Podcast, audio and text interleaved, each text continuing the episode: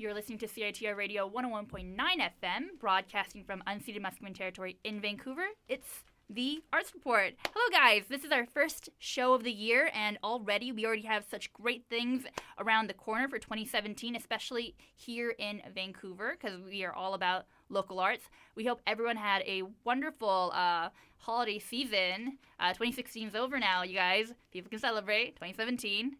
Sounds good. Sounds good. We have with us two awesome guests. What's up, Jake? You know, my problem with the whole 2016 is over thing is that we don't know 2017 is going to be better. I think we need to have hope, though. You know, we need to have hope, but then, you know, you got to get rid of the first. Everything else comes out of Pandora's box first.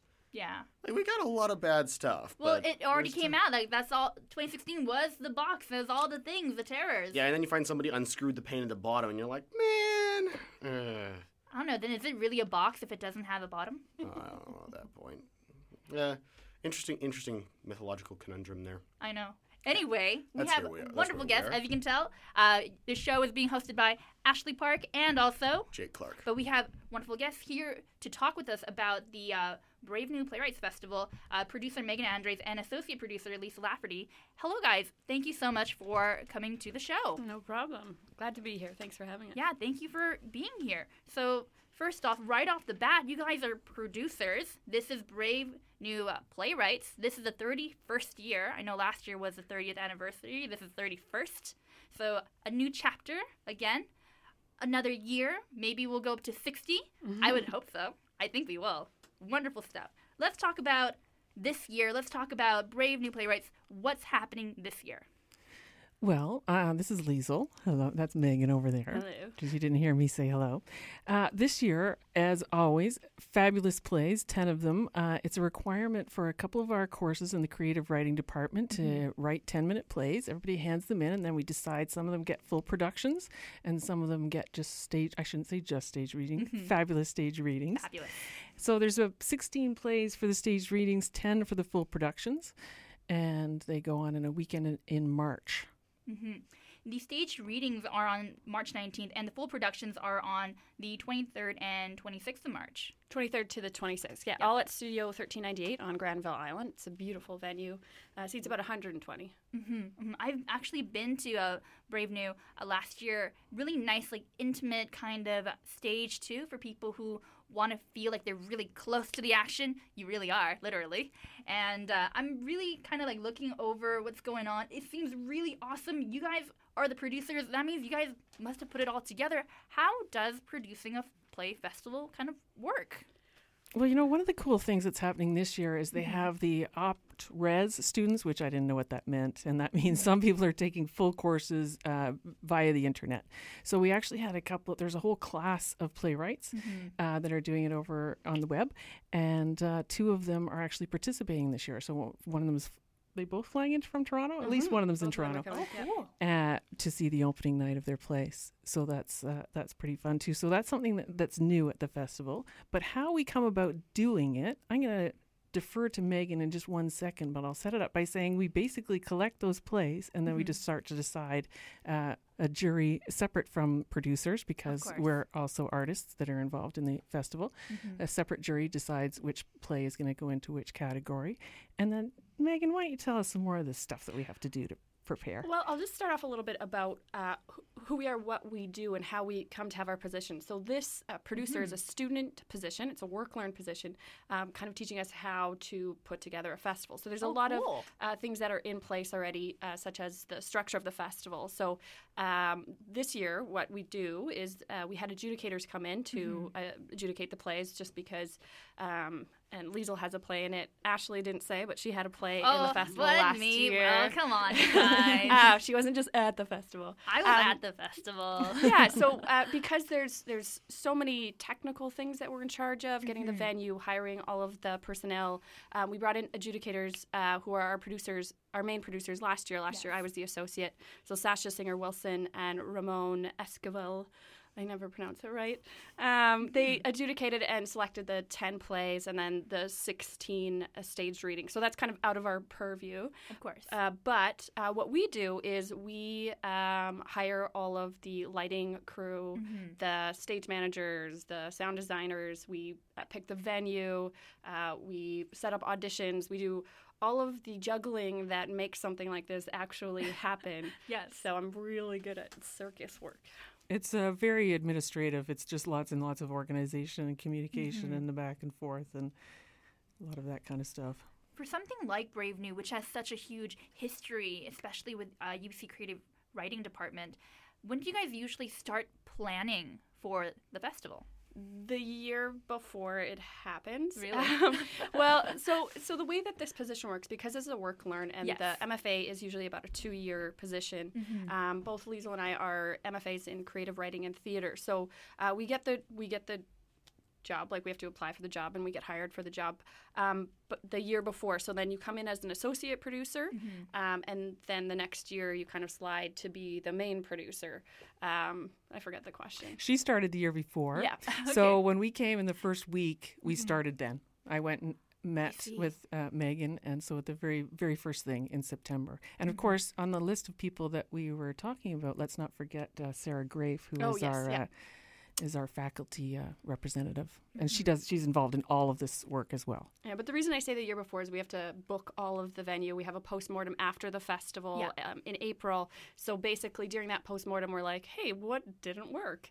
Uh, what can we fix for next year? So it's a constantly uh, evolving festival as we kind of um, look at the needs of uh, the the program as well as the theater community because we went from being on campus uh, three years ago we moved on to Granville Island. So we're, we're starting to get more of a voice in the community as well. And how many, I guess my question is since you mentioned working with Brave New before, what are your experiences with Brave New, if maybe not as a producer, but as an artist?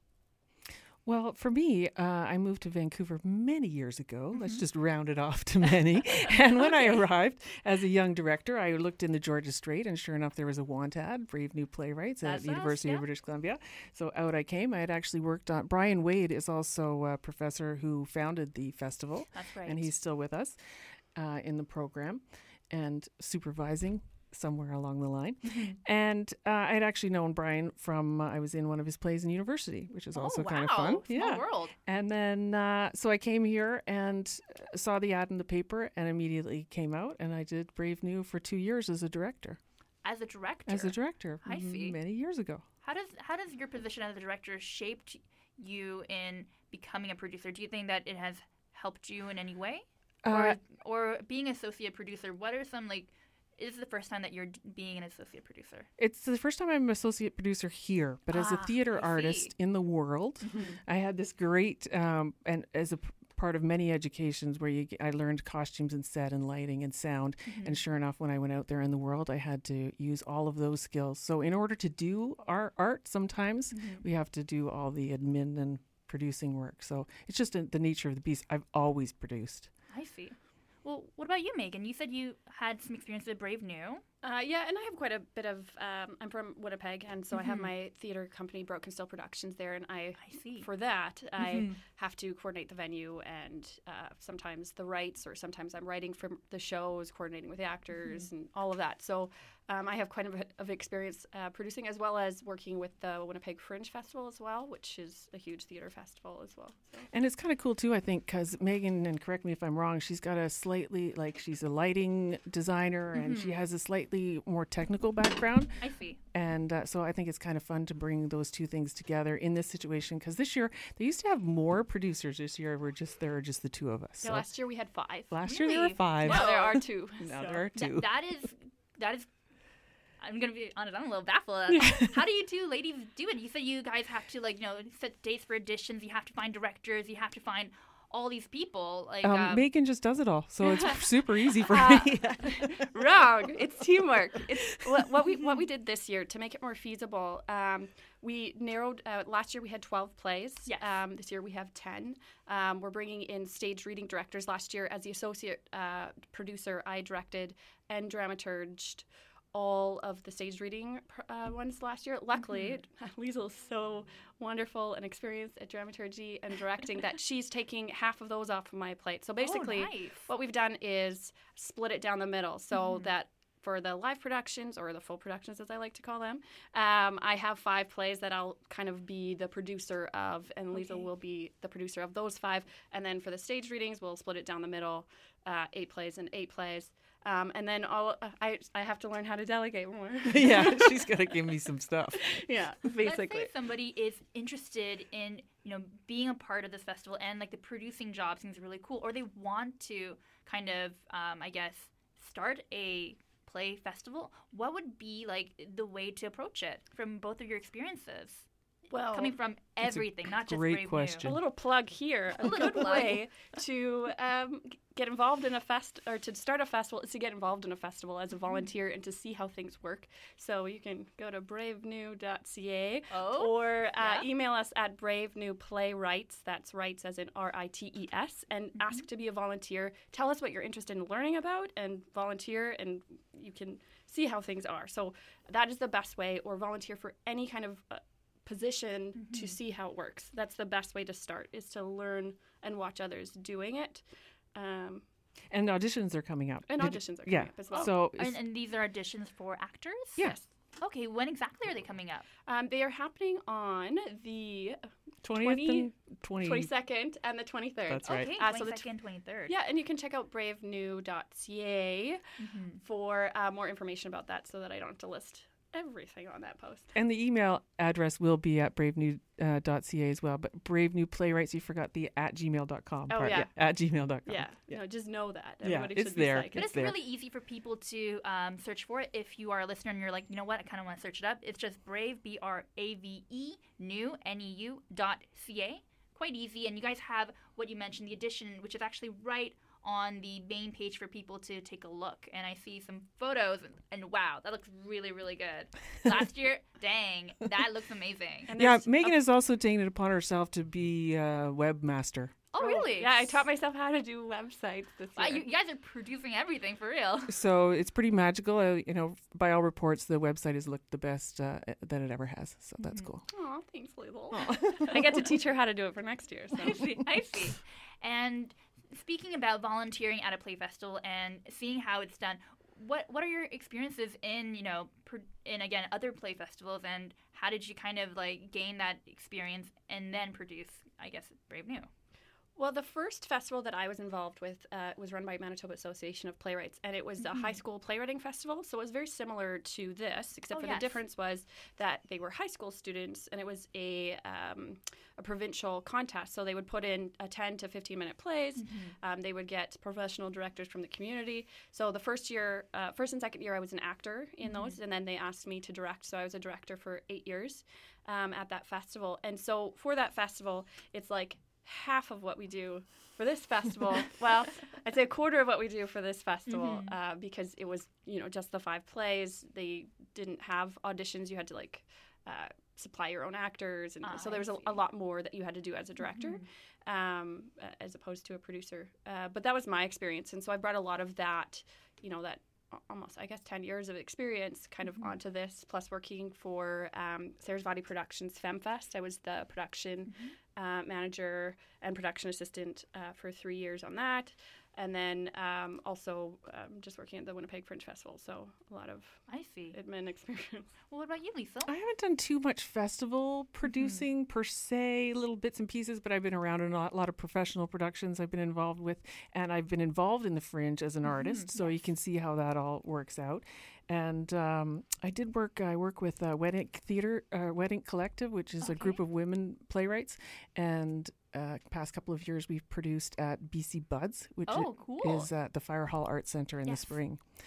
So I have that little bit of experience, but really it's, you know, just a lot of instincts figuring out this is we need those actors on the stage at this time Yeah. and we have to think about everything we're going to do to get that done. So I see.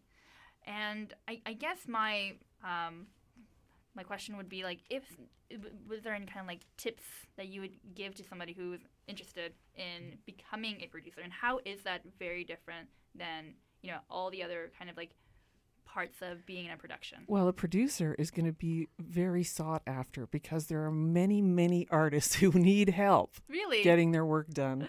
so I think if you go to any of those festivals, uh, the Fringe Festival, you can start to get experience um, volunteering. They they probably have gigs as well. You know, they probably have paid jobs Mm-hmm. as well. But the demand is high for theater administration of any kind. So. I see. I, I would suggest uh, being a stage manager on a show, like starting smaller Yes. um, to gain the skills. Uh, I, like as Liesl was mentioning, I started out uh, my theater career as a lighting designer, and then I was a stage manager, and then I was an actor, and then I was a director. So it's like slowly just kind of getting more control over the world.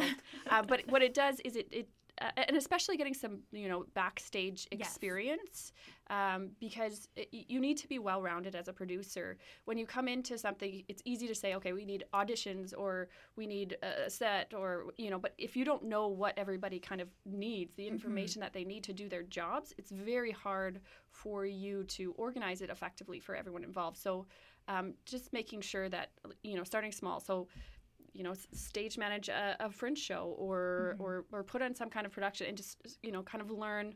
Um, those things and then slowly try different jobs just so that you can become more well-rounded as a theater practitioner And make sure to keep your eye on our website, bravenew.ca, so that you can volunteer and come and learn from Megan how to produce a festival. or Liesl. I have a, I've got a couple questions for you. Uh, one is uh, as administrators, uh, what is the relationship like usually with the people who direct the shows? Um, good. Uh, I, I'm not sure of the question. Like, it, what it is is you have to be open and transparent about what you are giving and what you expect. Um, it's like any kind of you know contract. So what we expect is you know them to work with their actors, produce a show, stay within the time limits. Uh, what we provide them with is a space and uh, auditions and all of that information. So you need to keep that communication flow open. But do you mean the kind of job that a director does versus the Yeah, kind of yeah. yeah? Oh, okay. So a director is just slightly more. There is art in producing, but uh, the Mm-hmm. the director is responsible for everything that you see on stage. So the uh, producer can say, "No, we don't have any money for props." The director does whatever he or she needs to do to substitute, or you know, they can they can bring their own, do their own. But it's a little bit more of the art. They're guiding the actors through the uh, the script. Okay, and uh, the, the, I have a second question. Uh, is produce how close is producing a play I- in real life to producing a play in the film The Producers? Listen, I want if my goal was to every have every show fail. that sounds like a dream. Um, not as much singing around. With I've never seen the movie in my life, No? so yeah, it's all you. Uh, Do it's it's delightful. yes, yes, we are that fun, her and I. But Yes. uh, I break out into song all the time, so she just tells me to shush. No, I'm just joking. She uh, yeah, I don't know. That's a tricky question. It's definitely a glorified portrayal of producing. you, you wouldn't say it's uh, it's it's a true to life account of the craft. Well, not necessarily. uh, We also don't have to go get money the way Beelzebub or whatever his name is has to go. Bialystock. He goes and gets money in in funny ways. We don't actually have to provide the money in this case. Uh, It, it- does the money come to you then, or is that is that gauche to ask? I, Uh, it's not gauche, gauche to ask. Uh, so basically, because it is a um, like we have like we're funded through the university. That's it's a right. work learn position, as is the festival. So um, we were talking about Bryan Wade earlier, and so when he came as a little whippersnapper to UBC 31 years ago, he noticed that there was no outlet for playwriting students to see their work um, differently from reading a novel or he- hearing a poem or hearing a song. Uh, th- there's something about theater about having it in front of a live audience that changes you as a playwright. It And really so does. um, and, and you grow. You you have to seeing other people, directors, actors interpret your work. It's just an amazing experience. So they didn't have an outlet here. So what he did was create this festival um, as a, a way for playwrights to learn. And experience And- that live audience exchange. So because of that, it's now a well. Uh, uh, well established Yeah, festival. 31 years. Um, it's actually the oldest student run festival in uh, Canada, which is kind of cool. Uh, so, so yeah, so it comes from the creative writing department. It's it's part of it's like uh, with It's part of the budget for Yeah. the creative writing department. Yeah. And is it a specific playwriting course in the play, playwriting department, or is it open to all creative writing students? Uh, we have three courses. It's through courses. There's uh, they just opened it up to the OptRes, as Liesl was mentioning, um, which is taught by Stephen Hunt. And then there is a 407 class uh, and a 507 class. Uh, one one is the MFA course. One is the uh, BFA or BA. I think BA's can be in there as well. I'm not sure. Don't quote me. Um, yeah, and so their one of their requirements is to write this play um, and either hear it as a staged reading or a uh, full production or see it as a full production.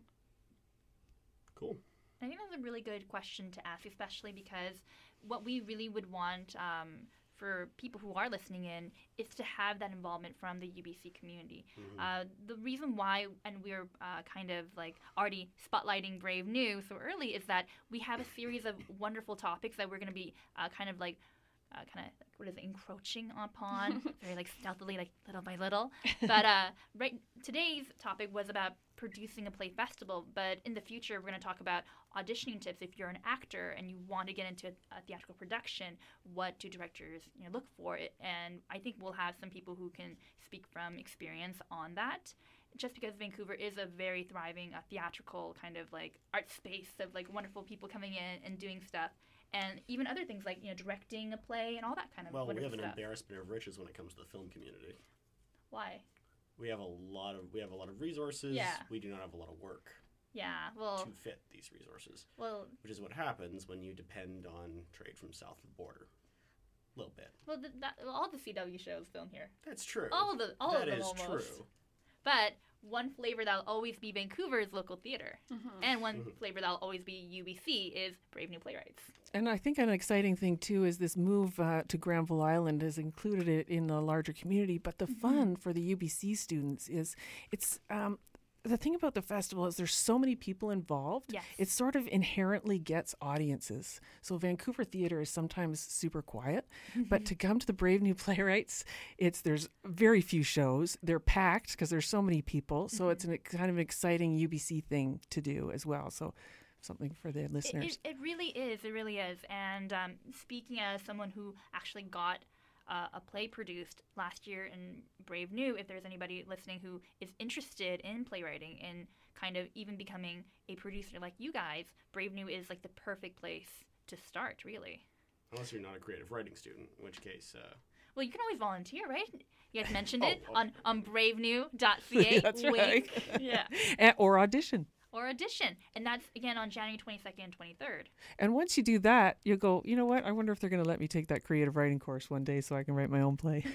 well, and, and the thing about it, when- when you're talking about Yes. different topics that we're talking about for the stage reading uh, or for the uh, for the this Everything. radio thing, um, is that there's so much involved in a festival. There's it's not just auditions. Like Oh, it really earlier in the year, we hire directors, we hire lighting crew, we hire stage managers, assistant stage managers, volunteer backstage, volunteer ushers.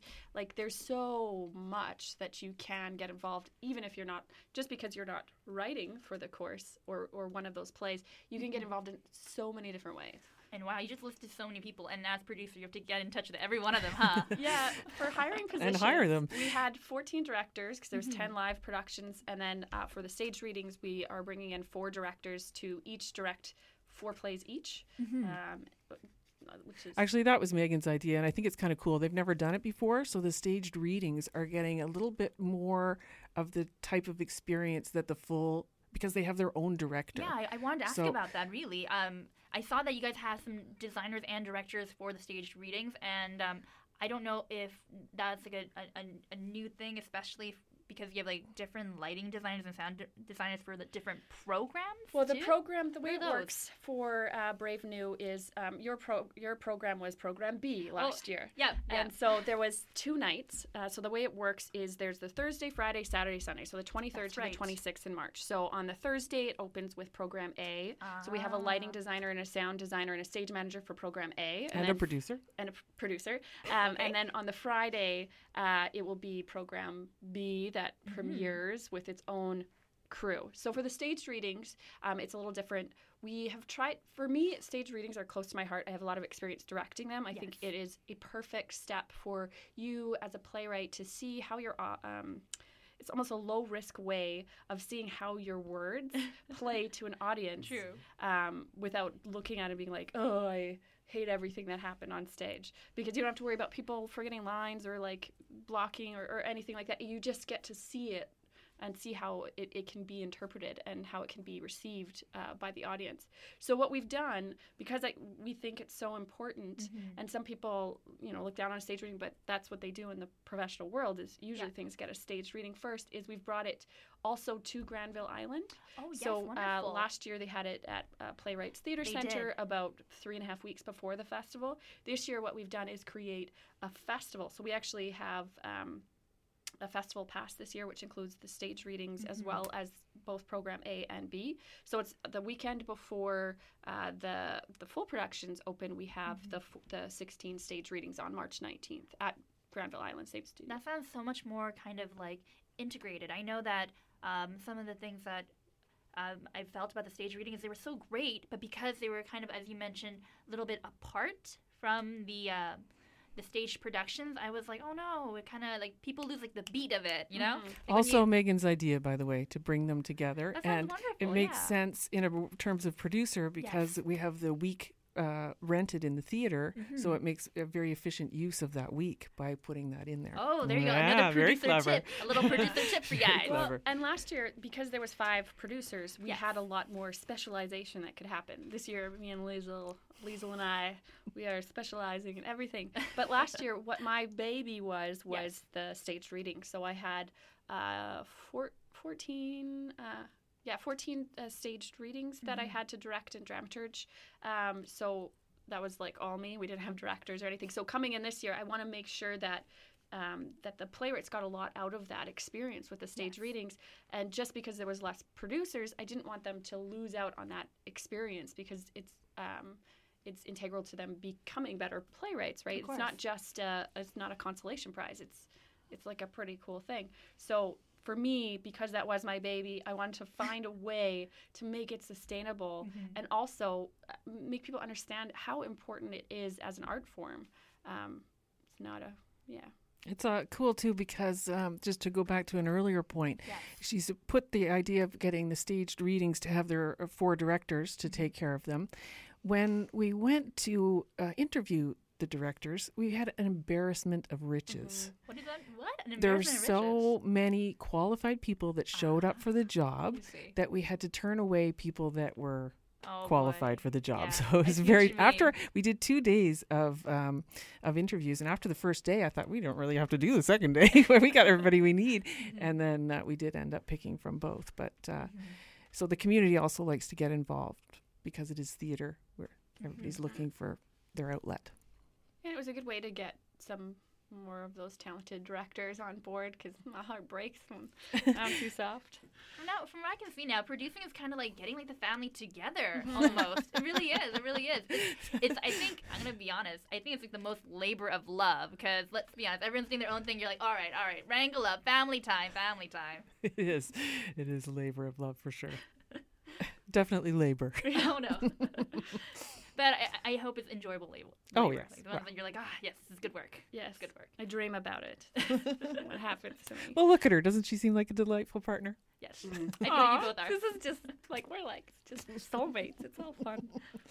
All right, then just to recap, so the Brave New Play Rites, it is the 31st year. Uh, stage readings are starting on March 19th. The full production's on March 23rd to the 26th. And you said there's alternate dates, so people should definitely check out the website, which we've been plugging. But just in case you might have forgotten, it is bravenew.ca. You really need to check it out. And are tickets on sale right now? The tickets won't be on sa- on sale until mid February. What we're doing this year is working out a festival pass, uh, just so that Right. because like bef- and you yeah, and you'll also get a discount, which is great. Mhm. uh, hint, hint, wink, wink, nudge, nudge.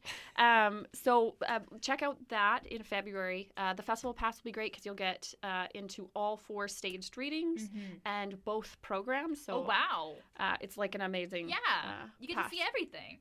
Um, yeah, And if you go there, you'll find out auditions or what's coming up next. Yes, January 22nd and the 23rd. That's right. All right, and uh, just for a recap, it is on it is Studio 1398 Granville Island. Is yes, is where the festival is. It's where the festival is. Yeah. Okay. Anyways, uh, thank you so much for uh, joining us today, uh, Liesl Lafferty and Megan Andres. You guys are both the producer and associate producer. Other way around. Um, anyways, and thank you so much. And we're going to talk more about Brave New Play Rites. It is so chock full of information, as you mentioned, all the things that a producer needs to do and all the people you need to contact. So many things in one play festival. Anyways, thank you so much for joining us. Thank you. No problem. All right.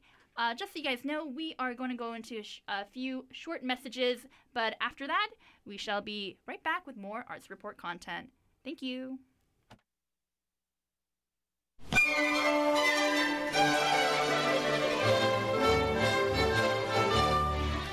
Want to know what's up at UBC? Read the Ubyssey. It's only the largest student newspaper in Western Canada, and it's written and edited entirely by UBC students. The Ubyssey is your source for on campus news, culture, and sports. New editions come out every Monday and Thursday. For breaking news as well as amazing videos and blogs, check out ubyssey.ca.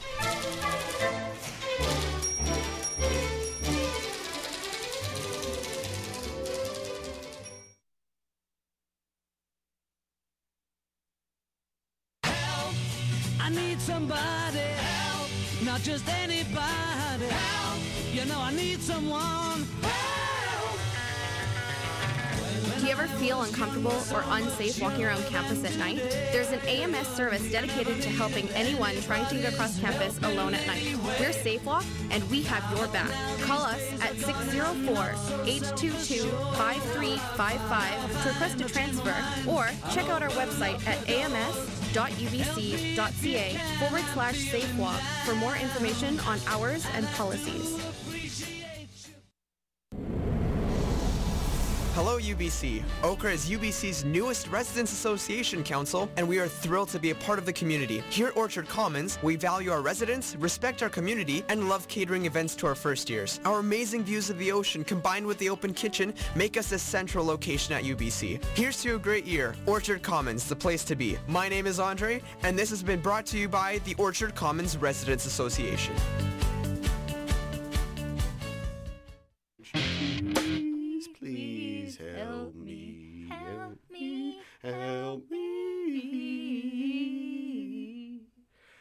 I go lower than you?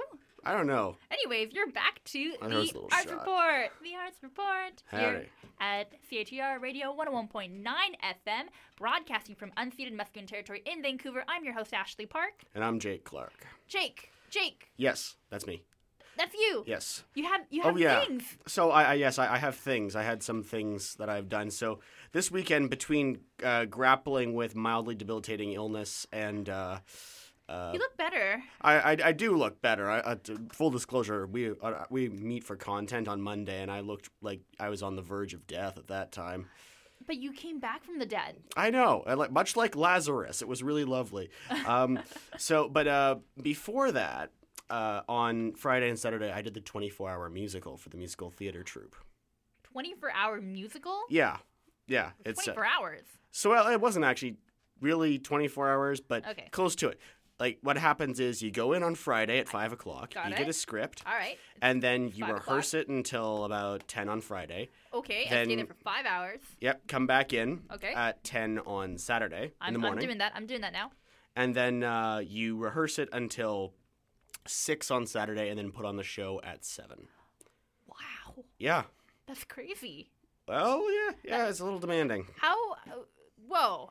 Like all that in like almost like a few days. To be fair, it's a one act. It's a it's a one act, pretty minimally staged. It is a musical. but it is a musical. And every time we've done uh, is a theme musical. So last year, I, uh, I not well, yes, last year, but last semester properly. Okay. I might have mentioned this on the show. I was in uh, Midsummer Night's Dream, and I oh, uh, I love voiced. Midsummer. Yeah, I, I do too. It's a great play Yeah. because that was Shakespeare musical. So there was uh, Midsummer with Okay. uh, I think it was 2015 top 40, Okay. uh, and I didn't actually sing anything. Okay. Uh, I danced to Cheerleader, which was the, the finale of it. Other songs in it were Stitches and Want to Want Me. I'm, Um, I'm now really curious on how these music is like interleaved with the text. Uh, yeah, yeah, it's, it's, it's usually pretty interesting. Like, there's also Othello with 80s and uh, Julius Caesar with Taylor Swift. that, that sounds good. That one was like a western. That sounds good. I'm gonna be honest. That sounds That good. the, the Julius Caesar with Taylor Swift one was was very enjoyable. it, it- sounds like a Um, weird mashup, but I'm so- like, I'm into it. And uh, so I, that on the but I was in Midsummer and I played Yeah. five six different characters, five of which were in the same scene. How? So I had to just switch my hat around a lot and Uh-huh. put a scarf on and off. Like I was Quince and all of the other workers except Bottom, who all all have like workers. one line each. Yeah. And then I was um who was it? The the Theseus's flunky at the end who tells him he's planning the wedding and I, I did his voice like droopy dog, like "Yes, we have the way. I'm actually too congested to do it properly. That's kind of that's kind of strange, but uh, Bring it back another time. maybe I'll have to. Um, yes, like, like Truman Capote, darling. Uh, pitch your voice up very high like this, very very high, very high. Yes. Uh, but this year, Right in the nose. um, yep, yep, right in there. That, that was how Truman Capote sounded. yeah. I was that like that's not an inaccurate impression. He just sounded like that. But uh, this year, the This year. different uh, plays were now the one. So the one I was in was Batman. These were Superman themed. So it was Batman uh, with well, Justice League. Technically, it was Justice League Yeah. with the music of Michael Jackson. Okay. Um, and it was it's good because we didn't. I actually didn't know most of the Michael Jackson songs. There was there was Speed Demon. Never heard of that one. I actually Uh, of Behind Speed the Mask was one I had was going to sing along to, but we Yeah. made it a uh, a sort of a karaoke thing when they realized that yeah I can't sing terribly well. uh, Not that bad. and then another one was um what was it? Oh yeah, oh bad. We did bad Oh, and I then love thriller Bad. at the end because the uh Bad. yeah that was fun. Like um so for that one I played uh the Riddler, Ooh, uh, Goon Cool. Number One, Goon and number one. Aquaman. an amazing role. Both Goon Number One had more lines than Aquaman. I feel so bad. Everyone's doing Aquaman dirty. Oh, then Jason Momoa is going to play him, I know. so everybody's going to be terrified. I have a question though. You said you did a Batman musical. Is that an original script? this is so it's it, it is an original script. These scripts are all written for the show, just Oh, off I these see. precepts to put fit them in. Like Got no, we we- last year we weren't doing original text of Shakespeare. That would have not been possible. Um, True. and in this one, it was a it was a custom story. Uh, Batman and uh, the Justice League is throwing a birthday party for Wonder Woman, but it's a Halloween party because they don't want to make her feel old. And uh, Uh-huh. Clark gets they mistakes kryptonite for green decorations, so he loses powers a little bit. Tries to stop the Riddler, Okay. who is like in love with Batman. Clark is also kind of in love with Batman. Who is not in love with Batman? Well, yeah, that's what I was saying. Yeah. Like, there's a that was funny because like the two models I have for playing the Riddler are Frank Gorshin and Jim Carrey, both of whom are the antithesis of subtlety. So He is kind of like a. He's kind of like like a really loud character though. Jim, uh, the, the Riddler, yes and no. Yeah. The Like, I mean, like loud as in yeah. present. I don't think he's like loud, loud. Uh, it, it is sort of. Well, Jim Carrey just played him as loud, Yeah, loud, but that's Jim, Jim- Carrey. Frank I Gorshin, know. I like better because like Frank Gorshin is Yeah. one was one of those people who could turn truly cheesy dialogue into just amazing art. Like this is uh, let me see, let me see if I can do this. This is pie with sleeping cream and nuts. Nuts, nuts to you! Slaps him in the face with a pie, knocks the guy out instantly. Yeah, yeah. That, that Frank Gorshin said that line with a completely straight face, and then proceeded to giggle maniacally and dance. Fantastic impressions on that man, by the way. I you look him up; they're on YouTube. So is his theme song, which he recorded and got on the charts in '62. The early, late '50s, Wow. early '60s was a weird year. Wow. It was a weird time. Um, but that, uh, but this musical was one that I was in Okay. um, to get remotely back on track. Uh, and the others were uh, Batman v Superman oh yeah. with the music yeah. of Justin Timberlake, which was much more watchable than the actual movie Batman v Superman. I'll get back to that in a second. Like yeah, yeah. And I like that um. Hawkeye, the, mu- the musical about Hawkeye. Is it based on the comic books about Hawkeye? Because I like those comic There's books. comic books about Hawkeye. Yeah, it's called Hawkeye. Okay, probably. I, it's sort of the plot of Age of Ultron, oh, okay. With Uh, the farm. A little bit. Oh, yeah, Oh, spoilers for everybody if you haven't seen Age of Ultron, which came out like how many years ago? I, I don't know. A Yeah. while ago. There's another Avengers movie out there already. So Yeah, really? Already? yeah, yeah, Civil War. Oh, that was Oh, Captain America. Captain America, But but yeah. it, it has all of the Avengers Yeah, in it. So I feel like all these superhero movies now have all the characters like people want to see, in it. it's not really their titular Well, to be fair, anymore. to be fair, if you can get Paul Bettany, Robert Downey Jr., uh, Chris Hemsworth, Chris, there's a lot of Chris's in this Yeah, universe, Chris and Paul Evans. Rudd, and he's not to, no, Tobey Maguire's not Spider Man anymore. But if you can get all of those people in one place to start with, Yeah. like, and then like manage to get them to play these things completely straight, which they do, Mm-hmm. doing pretty well. Oh yeah, Mark Ruffalo is also in there. Yeah, but yeah. yeah, And that- that- Ruffalo, yeah. the man Buffalo. And like uh, in that that one, the best thing was you know those uh, the Russian twins in that one. yeah, The yeah. one of them has telepathic powers. The other one's like super fast. Yeah, yeah, yeah. It's the super fast Witch one. and like Quicksilver. Quicksilver, yeah. Quicksilver here was played by a guy named Julio Sukar, and he's just fantastic. Like he's just pure energy. Every time he was there, it was just so Mm-hmm. I don't want to enjoyable. I don't want to be mean, but I didn't like Oh, the the casting for some of the characters. In the 24-hour musical? No, no, no. Like in the original. Oh, in the Avengers. Yeah. Uh, I don't like. I don't like Elizabeth Olsen. I'm gonna say this really quietly because everyone loves her. I don't like Elizabeth Olsen. I, I, I, I, I, I, mm. I felt like the guy who played Quicksilver was great. I felt like I felt like I needed a, a different actress. I, I don't know. I felt like she was very pretty, and Oh, she Oh, she had some yeah, yeah. good chops. But I didn't I didn't like I didn't feel that character. I would have like like felt a different character for her. I don't know. maybe. I, uh, She felt more like an X Men hero to me. Oh yes, she, d- she does. Right? Well, well, they are Magneto's children. I know, but she felt Which they do make a joke. They did make a joke about in the musical. Yeah. They're like, Oh. they're Magneto's children. Shh, no, no, no, they don't have the rights yet. Oh, oh no, no, no, that, that like, belongs to. That, the joke was um that Hawkeye though the Justice League tries to make him uh that Avengers Yeah, sorry Justice tries League to. Make him seem useful. So Uh-huh. they all fake dad is like we've been hit by Balloon Man and Hulk is like vaguely holding up a balloon with a face drawn on it. Uh-huh. And he he he shoots it and then he's like oh he saved us. And then Tony comes in he's like Hey, so Operation Make Hawkeye Feel Better is a go. Is like we already did it. Oh, you guys went with that. Yeah, and it turns out that's why he created Ultron in the in the play. Is like, I see, I see. like yeah, I made Ultron to do that. Like, which okay, uh, Ultron made made so little sense to me in that movie. I But know, He was played by James Spader, who can make anything make sense. So that was that was good. I don't know. I, I feel like sometimes you know And uh, acting can only go so far. Anyways, let's go back to the. in the 24 hour musical, 24 hour Ultron musical. and Thor were played by the same person. Really? It's pretty good. That's Yeah. Interesting. So I have Um, a question. You guys, is this like an original script that you mentioned? Is it done in those 24 hours, or is that prepared? No, no, no. it- advance? It's prepared in advance and it's edited down usually for time because they're only 20 minutes long. The Batman v Superman script was a little longer, which I assume was in keeping with the movie because that movie was very long. That script was, uh, that one was also, that one was uh, pretty enjoyable as Mm-hmm. well because uh, it was, that one was a lot more talky.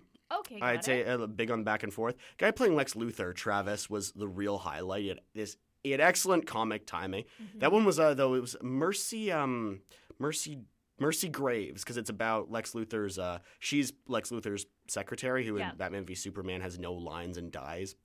Uh, but Ah. who's like appar- uh, is, is a more apparently more influential character in the books. Yeah. And in this one, she uh, like this is not the same exact thing. It does Of make course. Mm-hmm. fun of Batman v Superman, which you have to do. It is a badly written movie. Oh, Snyder. Um, yes, Oh, yes, Snyder. exactly. Uh, Christine and I actually had a conversation about that when we saw The Phantom Detective. Why? oh, it was visually really similar to a Zack Snyder movie. Uh, like all the slow mo and like the moments. yeah, happening. uh, Watchmen, sort of, yeah, which was like the good Zack Snyder movie. yeah. But uh, uh, like, yeah, we, we, we got talking about that. he loves cinematography. He does more Uh, than screenplay. literally anything else. Yeah. Um, but in this, so like this one just has Lex Luthor. The movie was trying to make him into like a Joker character, Oh, okay. really obviously. This one just has him like uh, just plays him as like a sort of bumbling rich guy, Mm-hmm. like just sort of like he's like get my harpoon gun. I'm going to the petting zoo. Okay. like just just that just so clueless about what he's doing. Mm-hmm. And then it's like Batman and Superman. They end up knocked out and in a room together Yep. uh, to try and kill them, get them to kill each other. And they said, You can't just. uh, Superman tries to open the door, and Batman goes, No, don't open the door. All right. Yep. He's like, Why? You don't open the door when it's locked. He says, Alfred says you never interrupt Butler alone time. and then just the, that's where the argument starts, which is about the same as how the argument starts. Like, not the same, but the argument in the movie's equally contrived. Yeah. And then Wonder Woman shows up and is the most competent character, also like in the movie, which does make sense because she's the only because she's not one of the two dumbest men on the planet. Yeah. which is Oh, poor Wonder Woman. yeah, she she, she just so much. she has Doomsday too is in this one and is uh, they played her with um played Doomsday just in a cow onesie. Okay, uh, and the, uh, that was that was fun. And Mercy kills him with a harpoon. I see. And It's- was this directed by a student, or do you guys all do collaboratively? are directed by members of MTT, Okay. um, and, and, the, usually the people who wrote the script. MTT is Musical theater troupe. musical theater troupe. Is that a UBC thing? It is. It is a UBC club. They're affiliated also with the Players Club, which is the oldest club on campus. It is the oldest club on campus. Yeah, and uh, has the festival Dionysia coming up soon. Yeah, but, uh, I've actually was I actually was a member of the Players Club. I wanted to like keep on doing it, but I'm now like in doing other things. Oh boy, like other people who can do all those things. That's amazing. How do you, how do you join? You mind telling me after the show? well, of course. Well, you just Actually, just tell me right now. yeah. Why don't I just tell everyone right now? Well, you know. can tell us how you can join MTT then. I actually don't really know. I assume it's the same practice. Well, I- okay. so uh, basically, the 24-hour musical is sort of how you join MTT. Yep. Uh, you show up to that and you pay. You you become a member of MTT when you do the 24-hour musical because you I have to pay a membership fee for liability. Oh yeah, yeah. Um, you know, To be case. a Players Club member, usually Mhm. what they do is they have a pretty updated website. They tell you when their next uh, meeting is. Really? If not, you can always contact them through email and ask, "Hey, when's your next um, uh, meeting?" Because in these meetings, sometimes they do play readings, really, which is that's- the that's highlight of my first year. That's Uh, very interesting. yeah, you, uh, you sit around, you read a play, everyone takes a role, everyone has so much fun. They have the script projected onto a screen, and if you are like um, really like, I want to do stuff for Festival Dionysia, they they allow you to, um, if you have, of course, you need to send a resume, but um, you can be a director, you can be an actor, you can be all those things. Now, what has to be on that resume exactly? Well, I, I don't know, but it depends on what you're applying for for Festival Dionysia. Hmm. Yeah, that's interesting because I don't know.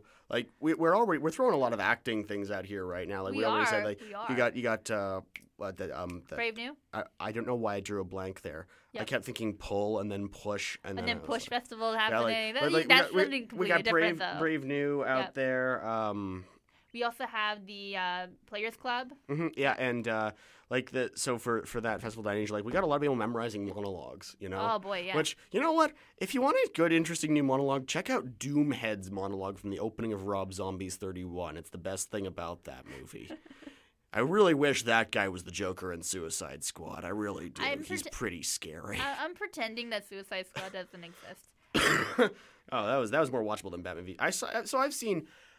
The saddest thing is I've seen all of Zack Snyder's DC movies in the theater, which means I'm giving him money Yeah. because every time I keep thinking they're going to be better. Like I saw Man of Steel and I was like bile spittingly mad afterwards, which it really it didn't dumb. help that I saw it in 3D. Wasn't Russell Crowe in that movie? Yes, he was. I liked him in that movie because I like Russell Crowe. But don't see that movie in 3D. It's too fast. It's too choppy. It's like drilling into your head. Oh boy. Um, I didn't. I so I I, I saw Batman v Superman normal screening, which Yep, is yep. good. But I like I went to Batman v Superman. I'm like, okay, people look like this is might be kind of a train wreck. And I went to see this with my buddy. I'm like, what if we're the only two people who love this movie? uh oh. We were not. Okay. We were very much not. Okay. Um, it, it it what didn't make me as mad as Man of Steel did, and Suicide Squad was okay. Like it, there was a certain point in the movie where you could tell every single thing that was going to happen. yeah, and you just kind of like, But- ah, my interest dropped. Yeah, but still, like Will Smith, very charismatic. Margot Robbie, very charismatic. I didn't ever know I was going to say this, but Jai Courtney was really good in that movie.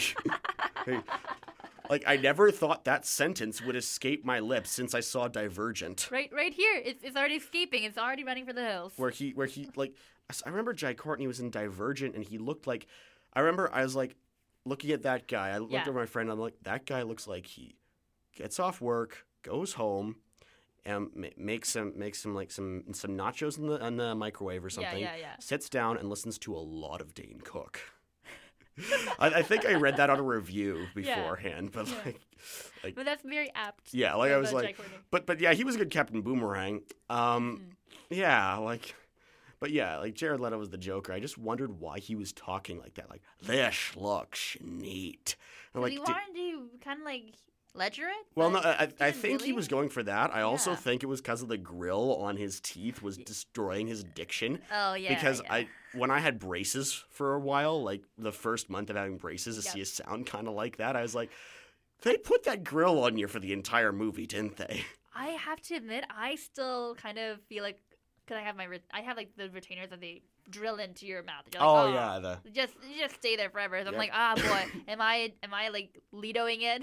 yeah, no, no, Thank you. not at all. No, but like that's that's like it, the grill though. They had the really big silver one, you know, oh like yeah, that's going to make you talk kind of funny, especially if he's only had it recently. Like true. honestly, they cut so much out of it, it's hard to gauge. But I didn't think it was that bad.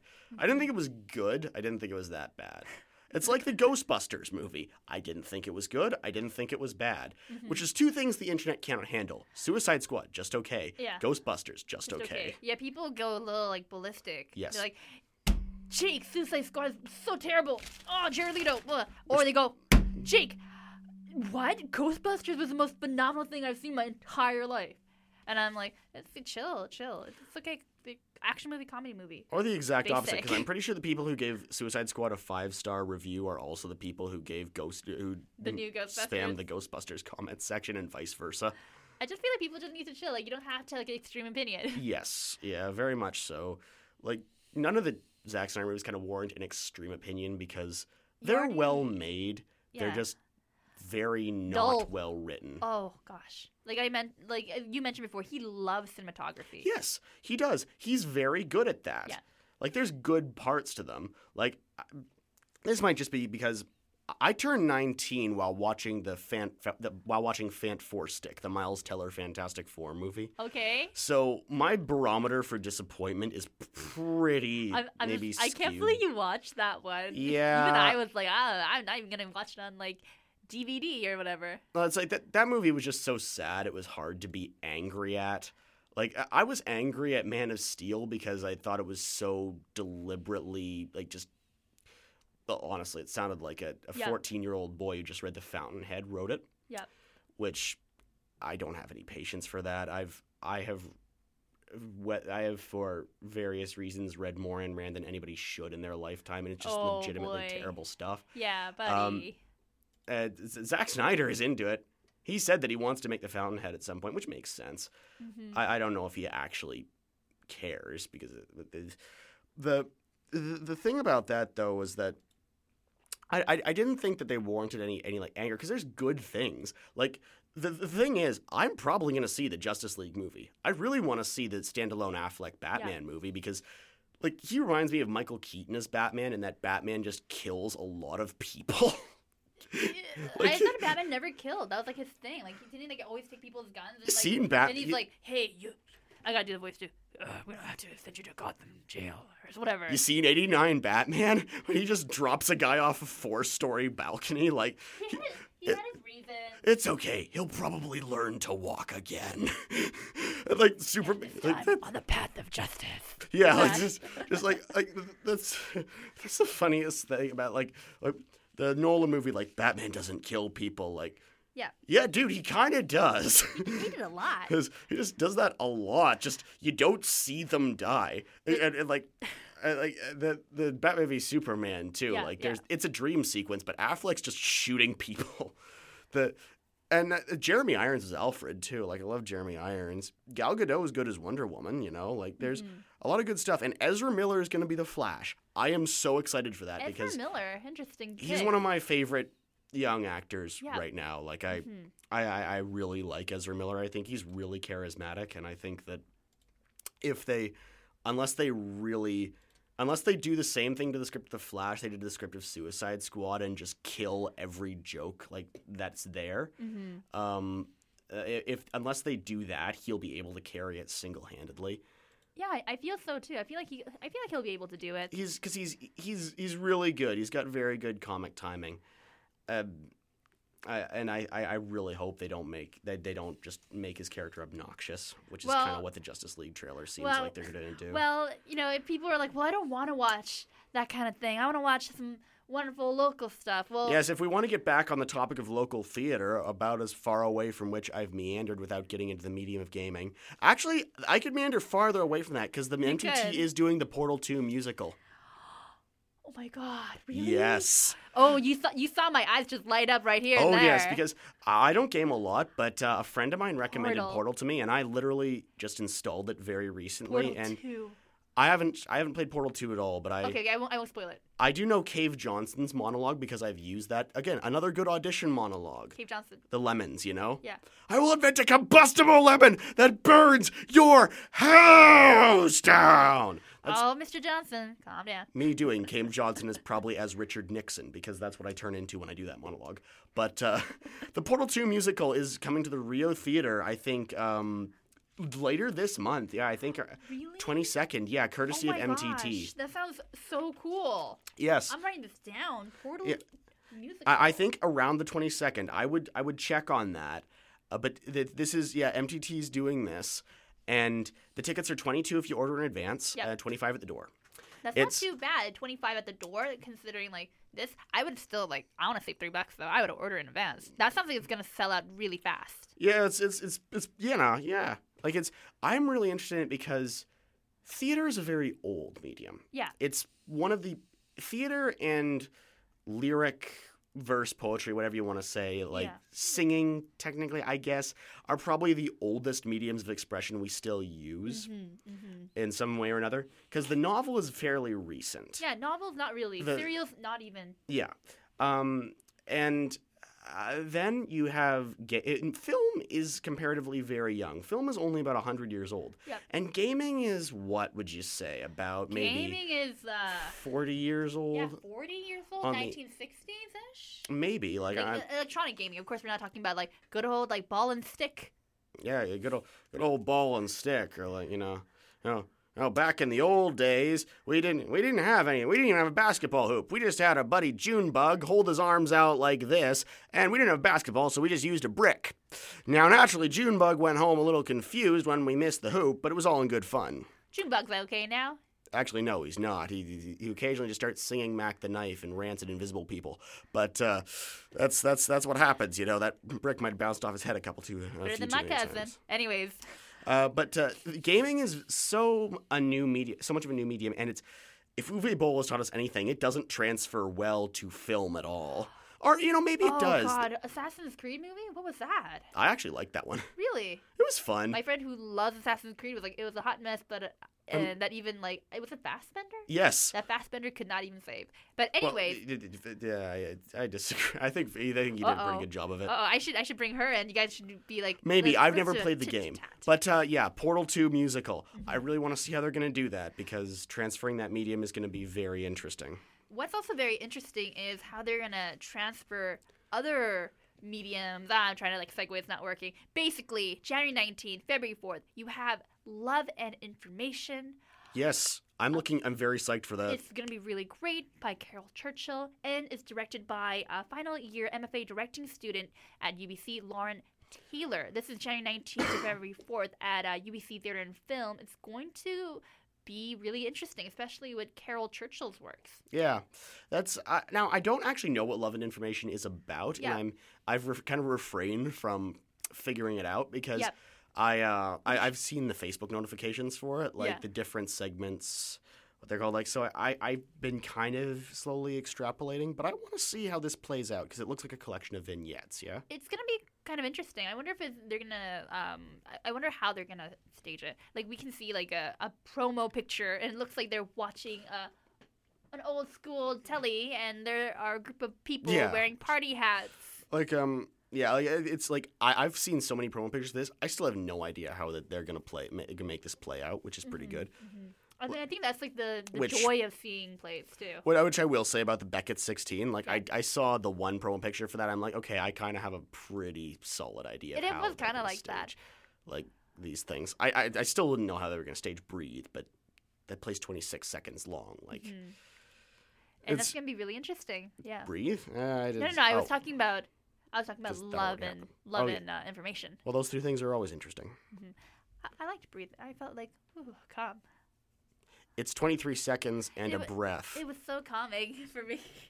It's Uh, great. It's like if you went into Urban Outfitters and they had a brown paper bag. It's like vintage lunchbox, forty dollars. I don't think so. I think it's a little different than that. Really? I don't think you have to buy into it. I think you can just let it be whatever the breath is supposed to mean for Well, you. the funny thing is that was Samuel Beckett's last play, right? Yeah. So you could say that's his last breath, maybe. But um. Yeah, yeah, not, not, not, not even really. Anyway, another really cool thing that's happening, if people don't know, is that there's going to be a Vancouver Short Film Festival that's happening near the end of uh, January, and also the uh, the uh, Cinephone, uh, Cinephone, I think Cinephone, Cinephone play uh, readings that are going to be happening, and this is actually in conjunction with Cinephone Young Playwrights, which was a uh, competition which they had people who wrote plays in um, any like Chinese language from what I understand. I could be mistaken. If I am, please do correct me. Send me an email at arts at citr.ca so that we always give you the most correct information that we can give you. But that's really interesting. It's actually um, going to be happening on starting on the 25th, and uh, these are readings of modern Chinese plays written by uh, I think like young adults. Huh? That's okay, really So cool. that's and are these these readings are I presume in Chinese? Um, no, they will be in Oh, they're English. they're translated. Okay, Only so one will have a bilingual aspect, and uh, the plays the plays are called. Let me remember. One of them was like Holy Crab. Yeah, Holy crap. The other one is like I Is that- think it that's was. intentional. I think it's intentional. I think the other one was like dirt, dirty paws or how to um how to direct, direct something. I don't know. I need to get well. Good thing is I'm not gonna actually have these directors like come on to our show Oh, later terrific. on uh, this month, so you guys can know more about it. And the last one is Fausty the Fist, and that's with FaceTime drama. So that one's getting both an English and Chinese um, kind of like performance. I'm actually in Ah, Fausty the okay. Fist, and this one I actually do talk about. so yeah, I'm in Fausty the Alright. Fist, which is gonna be really interesting. All right. All right, All right. All right. All right. All right. both doing stuff. And so so you're in it as in your I'm doing the reading for it. okay. That'll be the one in English. Hey. Okay. Cool. Mhm. And it'll be very interesting, especially because these are voices we normally don't hear much. This is the first time that they are actually putting these readings uh, for us. And it's going to be very interesting. I hope people do check it out. We'll have more information in our upcoming shows. Excellent. All right. All right. So we have a few uh, kind of uh, little PSAs for y'all before we finish with a little bit of a uh, book review by our lovely Christine Kim, who could not be here, but we miss her so much. As we do. As we do. We do. We really do. But yeah, just stay tuned. This is a little longer episode, but it's all good. Ever had a hankering to ski the world famous slopes of Whistler? Boy, do we have great news for you. Escape the city in one of Zipcar's many mountain ready vehicles. Plus, get $30 back in free driving credit when you tweet a selfie on the slopes at Zipcar BC. Zipcar, wheels when you want them. By the way, this is somebody's favorite show. Hi, Dan Shakespeare here. You know, for most of the stuff that I play, you probably think that I'm much older. But you know what? Most of you are probably way off because I'm only 23 years old. Tune into the Shakespeare Show between noon and 1 p.m. on Wednesdays. It's songs from before the 1920s to alternative stuff today, plus jokes and riddles, all sorts of fun stuff. Just put put any of it on your iTunes if you need to. Pretty soon it'll be coming out on it'll be coming out on albums.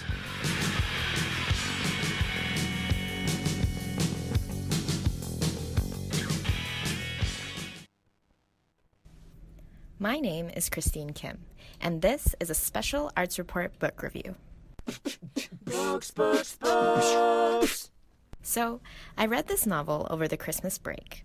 Actually, I read it cover to cover on the four hour flight I had over to Puerto Vallarta from Vancouver. The novel that I read is called The Performance and is written by author Ann Eriksson. It is a book about an extremely talented pianist named Hannah Knight, who, who becomes discovered as a musical talent by a wealthy patron living in New York City. Her climb to classical music fame and renown takes an odd turn when Hannah begins to notice a particular homeless woman that shows up to her concerts. The homeless woman is named Jacqueline and seems to know quite a lot about the classical music genre.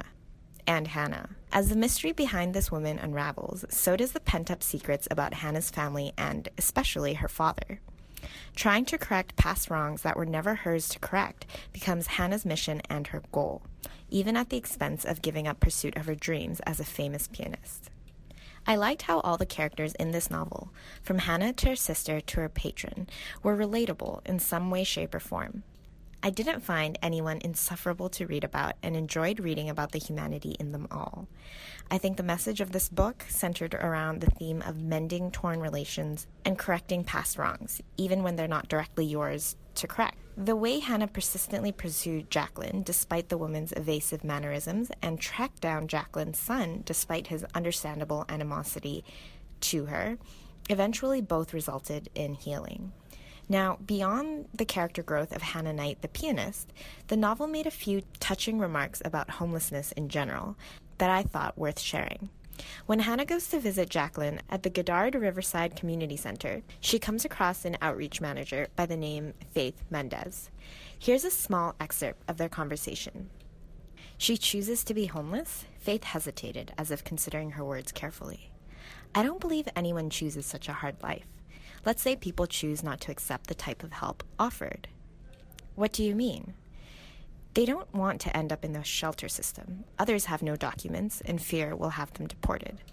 Many are mentally ill and paranoid, or have legal issues. I could go on. I nodded, wondering if Jacqueline fit any of those categories. Is there any way to help her? She's an independent adult, intelligent, educated. She never makes trouble. We've tried for months to coax her into our programs, but we can't force her. She's one of 900 people who sleep rough in Manhattan alone. We can only put so much effort into one person. My face must have shown my shock at the number she quoted. Honey, you think that's bad? She said. Over 40,000 people use New York shelters every night, most of them families, close to half children. So that was the excerpt from The Performance. The author, Ann Eriksson, did a great job in writing a heartfelt story that didn't gloss over the realities of homelessness or the oftentimes difficult path to forgiveness. I would strongly recommend this book, which was actually published just last year in October. For more information on the book or the author, who has written four other previous novels, please do visit the website www.anneerickson.ca. And for any of you guys wondering how to spell Ann Eriksson, it's A N N Eriksson, E R I K S S O N. Thanks for listening, and tune in again for another Arts Report book review. Books, books, books.